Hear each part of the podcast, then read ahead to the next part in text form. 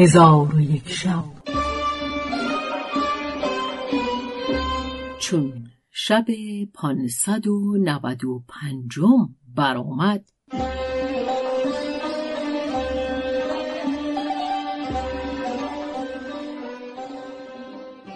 گفت ای ملک جوانبخت چون ملک در مقام خیشتن بنشست زن گفت اگر اجازت دهی یک سخنی بگویم. ملک گفت هر چه خواهی بگو. زن گفت ای ملک جامعه سلطنت بکن و جامعه ملاعبت در بر کن.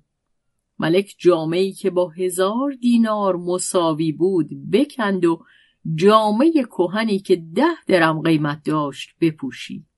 آنگاه با زن به ملاعبت و معانست مشغول گشت و جماعتی که در صندوق بودند سخن ایشان میشنیدند و هرچه روی می‌داد می‌دانستند ولی کسی یارای سخن گفتن نداشت.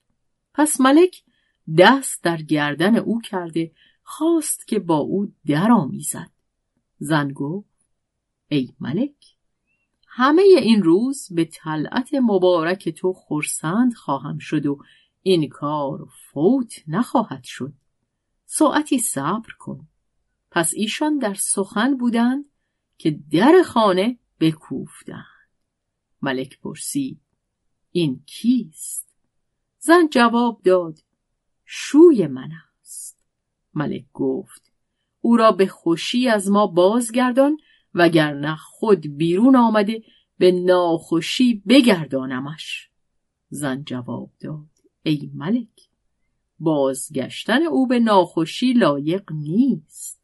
تو صبر کن تا من او را چنان که می‌دانم بازگردانم. ملک پرسید من چه کار کنم و به کجا روم؟ زن دست ملک گرفته در طبقه چهارمین صندوق بگذاشت و در او را ببست.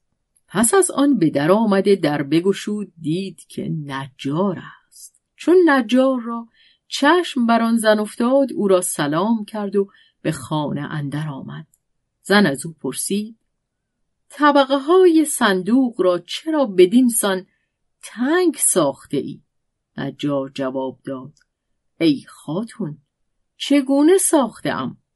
زن گفت این طبقه پنجمین بسی تنگ است نجار جواب داد ای خاتون وسیع است. زن گفت تو به آن طبقه درون شو تا تنگی و گشادی او را بدانی که او گنجایش تو را ندارد. نجار جواب داد. ای خاتون جز من چهار تن دیگر در این طبقه همی گنجد. پس نجار داخل طبقه پنجم شد.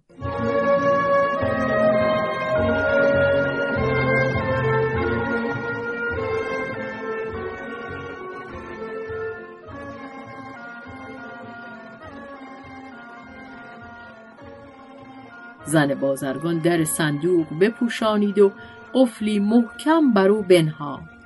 در حال برخواسته نوشته والی را برداشت و به سوی زندانبان روان شد. چون زندانبان نوشته بدید او را خوانده مضمون بدانست و جوانی را که معشوق زن بازرگان بود از زندان رها کرد. زن بازرگان هر آنچه کرده بود با معشوق خود باز گفت. آن جوان گفت اکنون چه خواهیم کرد؟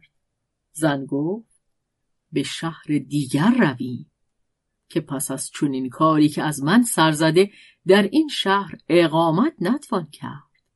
آنگاه هر چه داشتند به اشتران بسته همان ساعت از آن شهر به سوی شهر دیگر سفر کردند. و اما آن جماعت سه روز بیخواب و خور در طبقه های صندوق بماندند. آنگاه وزیر گفت نفرین خدا بر این زن باد که جز ملک همه بزرگان دولت را جمع آورده.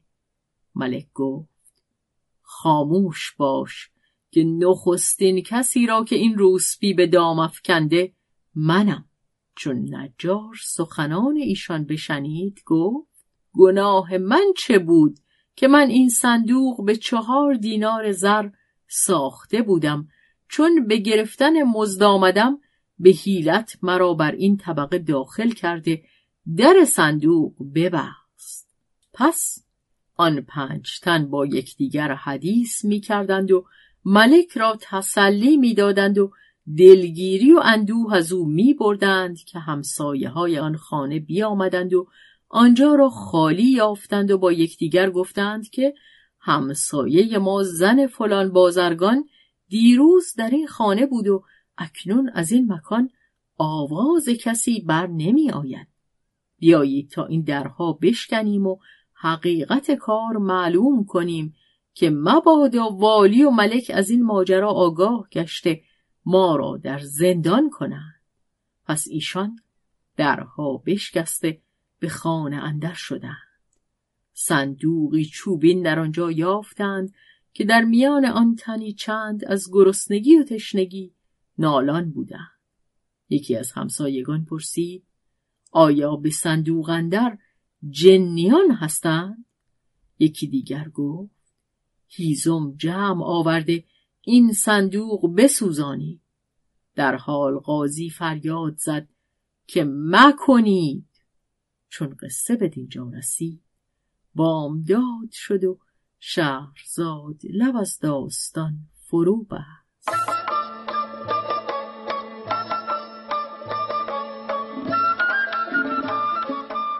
قصه گو شهرزاد فتوهی تنظیم مجتبا میرسمی